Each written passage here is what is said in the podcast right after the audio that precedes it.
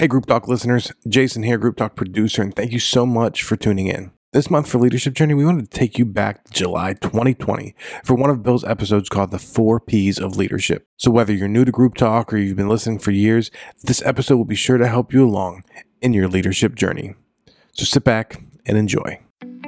Welcome to Group Talk. Four shows, one podcast from the Small Group Network focusing on topics relevant to small group ministries. Whether you're in a church of 100 or 10,000, whether you're a volunteer or staff, we want to support, encourage, and equip you to lead well. So relax, listen, and enjoy Leadership Journey with Bill Search. This is Bill Search, and I'd like to welcome you to the Leadership Journey. This is a brand new podcast with the Small Group Network. And I want to take a moment to thank my friends Steve Gladen, Carolyn Taketa, Nick Lenz, Derek Olson, all part of the Small Group Network, for the invitation to be part of this great team. We're here to serve you, and it is a privilege to do so. And they've invited me to talk about leadership, one of my favorite topics. And as it pertains to leadership within the realm of small groups and church work, truly my favorite context of leadership in all conversations about leadership. And I want to start out with a question. I want you to think about this one.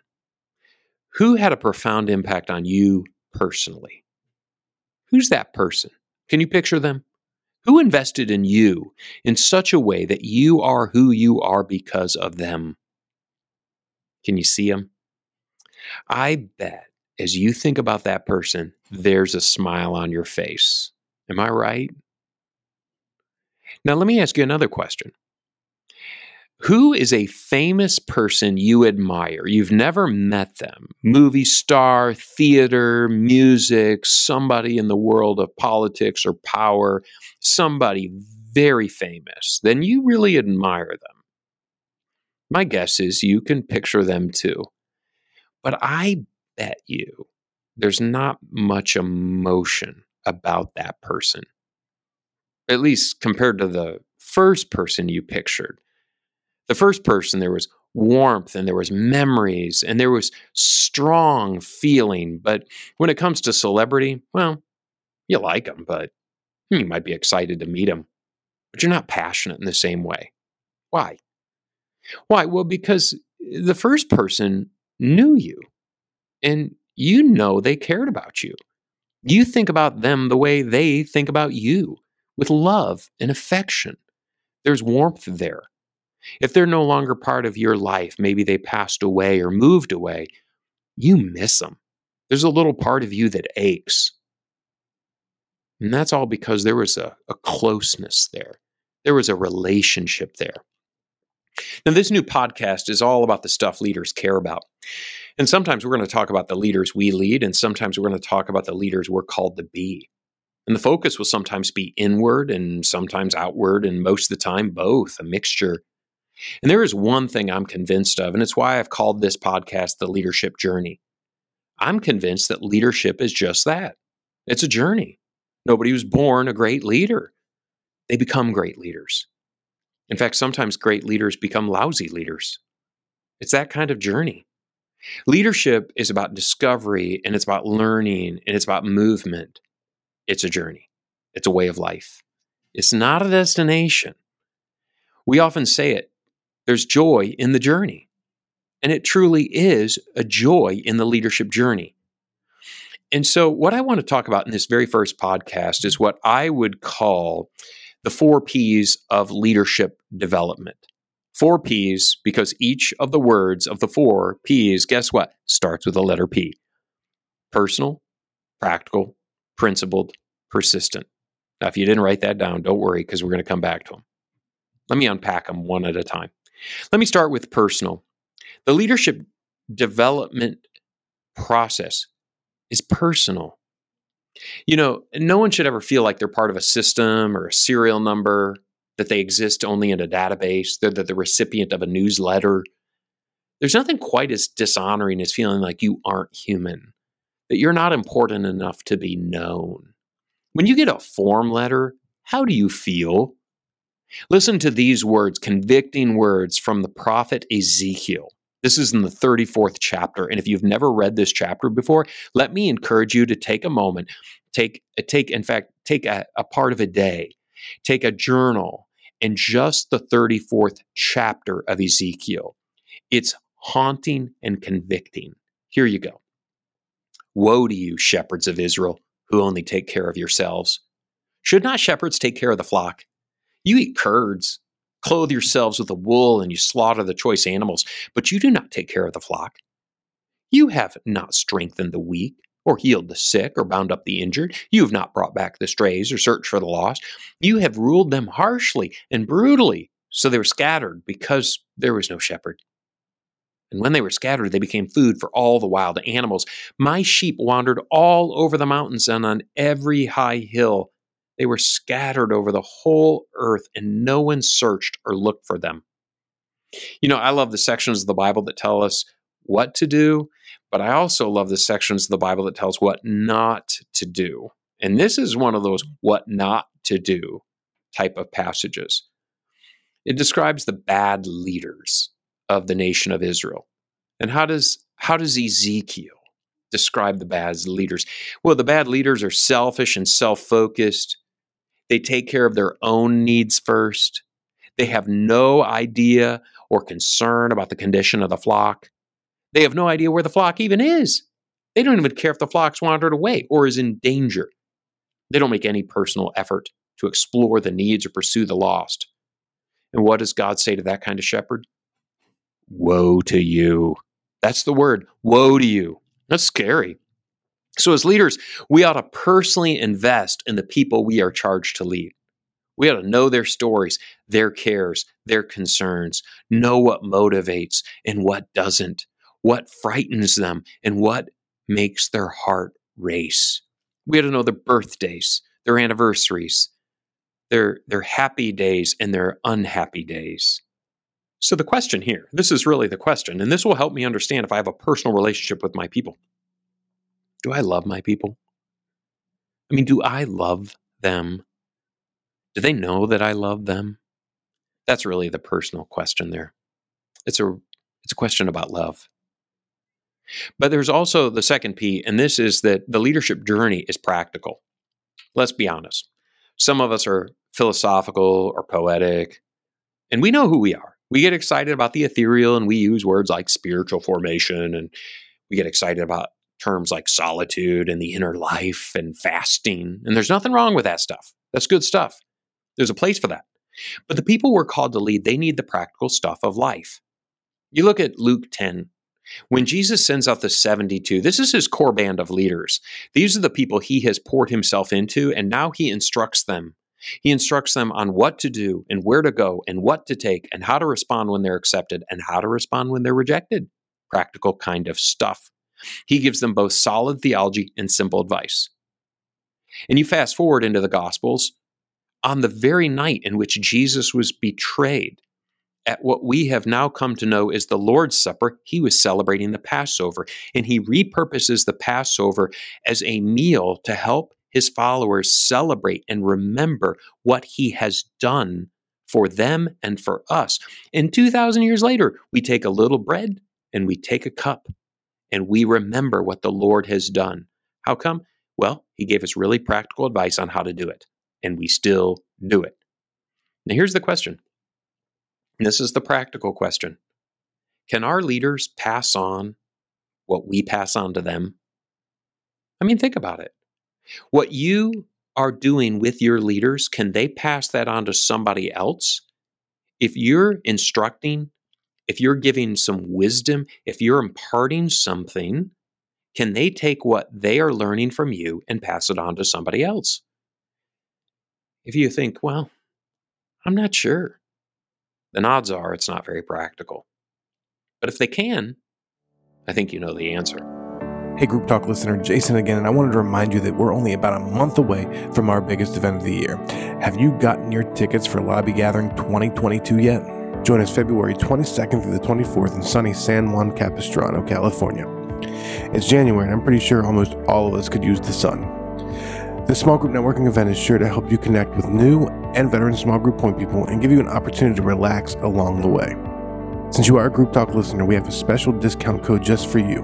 Take advantage of this special by going to smallgroupnetwork.com forward slash conferences. Under Lobby Gathering, click Register. Before selecting your tickets, be sure to enter promo code up top and enter Group Talk, all one word. Again, that's Group Talk, all one word, for your exclusive $100 off. Hope to see you there. Now back to Leadership Journey. All right, let's move on to the third P. And this is the this is the principled aspect of the leadership journey. Many years ago, when I was a young man, I'd stay up very late watching a Saturday Night Live. I'm not proud of it. Most of it was not worth staying up for. But there was this you know, funny segment entitled Deep Thoughts by Jack Handey. And it spoofed what today we would call memes, but it was like this serene image and this gentle music and this just soothing voice would come over and just say the dumbest stuff. And it was spoofing all of the very profound things that people would set to a nice, idyllic image with a beautiful musical backdrop. In fact, today we still do the same stuff. A few years ago, there was a company called Successories, and you could buy a poster with an inspirational phrase and image on it. And then there was a spoof company that came out that came out with a series called Demotivators, and they would do the same thing, only it would be something jaded and cynical. You probably have seen some variation thereof. And and the point is this is that the world offers plenty of leadership ideas and it's not all wrong. Some of it's good, some of it's successory type of stuff that motivates. I love a good leadership book or article just as much as the next person. But Christian leaders, we have a deeper and more profound well to draw from. See, it's our responsibility to nourish our souls and the souls of our leaders with the Word of God. I'm reminded of the words of Paul to his protege Timothy. He says, All scripture is God breathed and is useful for teaching and rebuking and correcting and training in righteousness, so that the servant of God may be thoroughly equipped for every good work. And I wonder if um, I wonder if Timothy was bathed in a culture much like our own. There were a lot of books about leadership, and there were a lot of books at the time, a lot of wisdom at the time about how uh, how a leader ought to conduct themselves or what it meant to be a strong kind of person. We still unearth various documents about that sort of stuff, and maybe Timothy was prone to reading some of that stuff. And again, not all that stuff's bad, but maybe the Apostle Paul was saying, "Hey Timothy, remember this: our book is the book. Our literature is the literature." That the man of God, the woman of God, would draw them their wisdom directly from the Word of God. So here's the question this is the question about principle, the principled nature of the leadership journey. What's your content? Or if we're keeping the metaphor of journey alive, what's your map? What's your compass? What, what, was the, what is the source of your content? Is it scripture? It ought to be. And finally, the final P in this leadership journey is persistent. Whether it's self leadership or the leadership of others, there's really no end. I mean, not till Jesus comes back. And there's some hints in scripture that even eternity will be its own exciting, blessed journey. See, we're constantly in a state of learning and growing. Have you ever noticed that usually the reward for doing a good job, of growing into a new layer of responsibility, is accumulating more responsibility? If you've ever served in the military, or if you have a job in a company, or or even work within a church, you know that hard work and when you actually show yourself faithful and people respond to your leadership, that means you get more responsibility. It's just the way it is. 50 years ago, there was a book that came out written by Laurence Peter and uh, Raymond Hull. It was called The Peter Principle. And what they identified is that the average employee will tend to rise to their level of incompetence. Now, that's a pretty jaded way of looking at it, isn't it? You eventually get to your Peter Principle. And you might have a boss like that or have had a boss like that. You might be that person. You find yourself in a position where you're like, I am not competent to do this job and that's the truth. We all will get there. But the truly competent, wise person will grow into the responsibility they have. See, the real problem isn't that we're incompetent. The real problem usually is the leader quits learning, quits growing, quits adapting, quits collaborating, quits turning to the people next to him and says, Help me through this. See, a great leader partners with other people. They know what they don't know. Look at Moses, Joshua, David in the Old Testament, or Peter or Paul in the New Testament. Constantly growing. In their silver years, they were not the boys of their youth. Thank God. They grew. That's a good thing. As we age, we ought not become more rigid, more difficult, more cranky. No, no. As, as we grow, we should we should exude more confidence in the Lord, not confidence in ourselves. In fact, as we grow, our confidence in ourselves ought to ought to actually uh, evaporate. As I get older, I feel like I know less all the time. How come? Well, because as I get older, I know that I know less all the time. And maybe I just described you too. But unfortunately, there's this other pattern which people get older and they become more, quote, set in their ways. They become more rigid. Now, certainly, there are convictions that we ought to rigidly grab hold of, but those are few and far between and ought to be theologically rooted. But for the rest of the stuff of life, there ought to be this constant fertility of the mind that's willing to grow and to adapt. And that's part of what it means to be persistent. We need to be persistent in ourselves and grow. But there's also a persistence with other people. We got to keep leading them.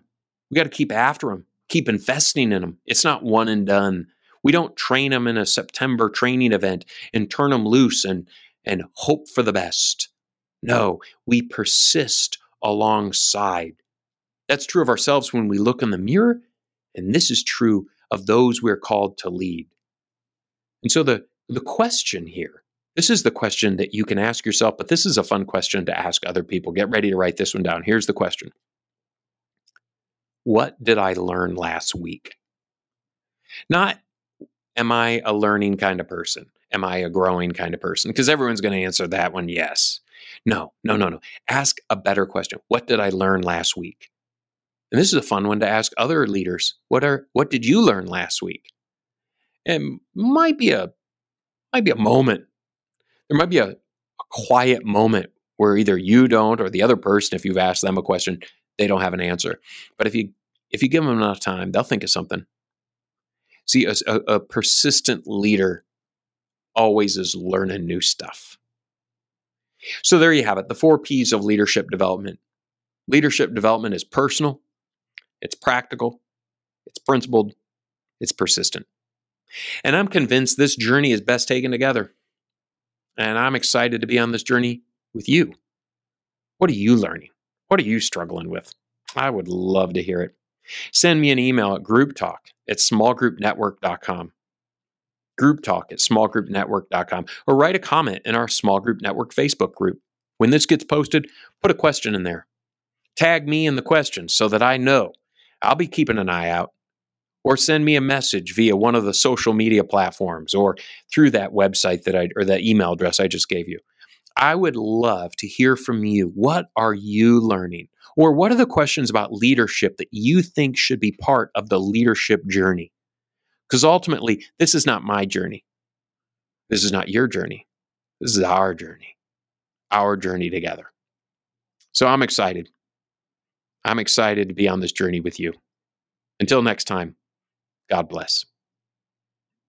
Hey, Small Group Network family. Jason Banzoff here, Group Talk producer and Small Group Network creative arts director.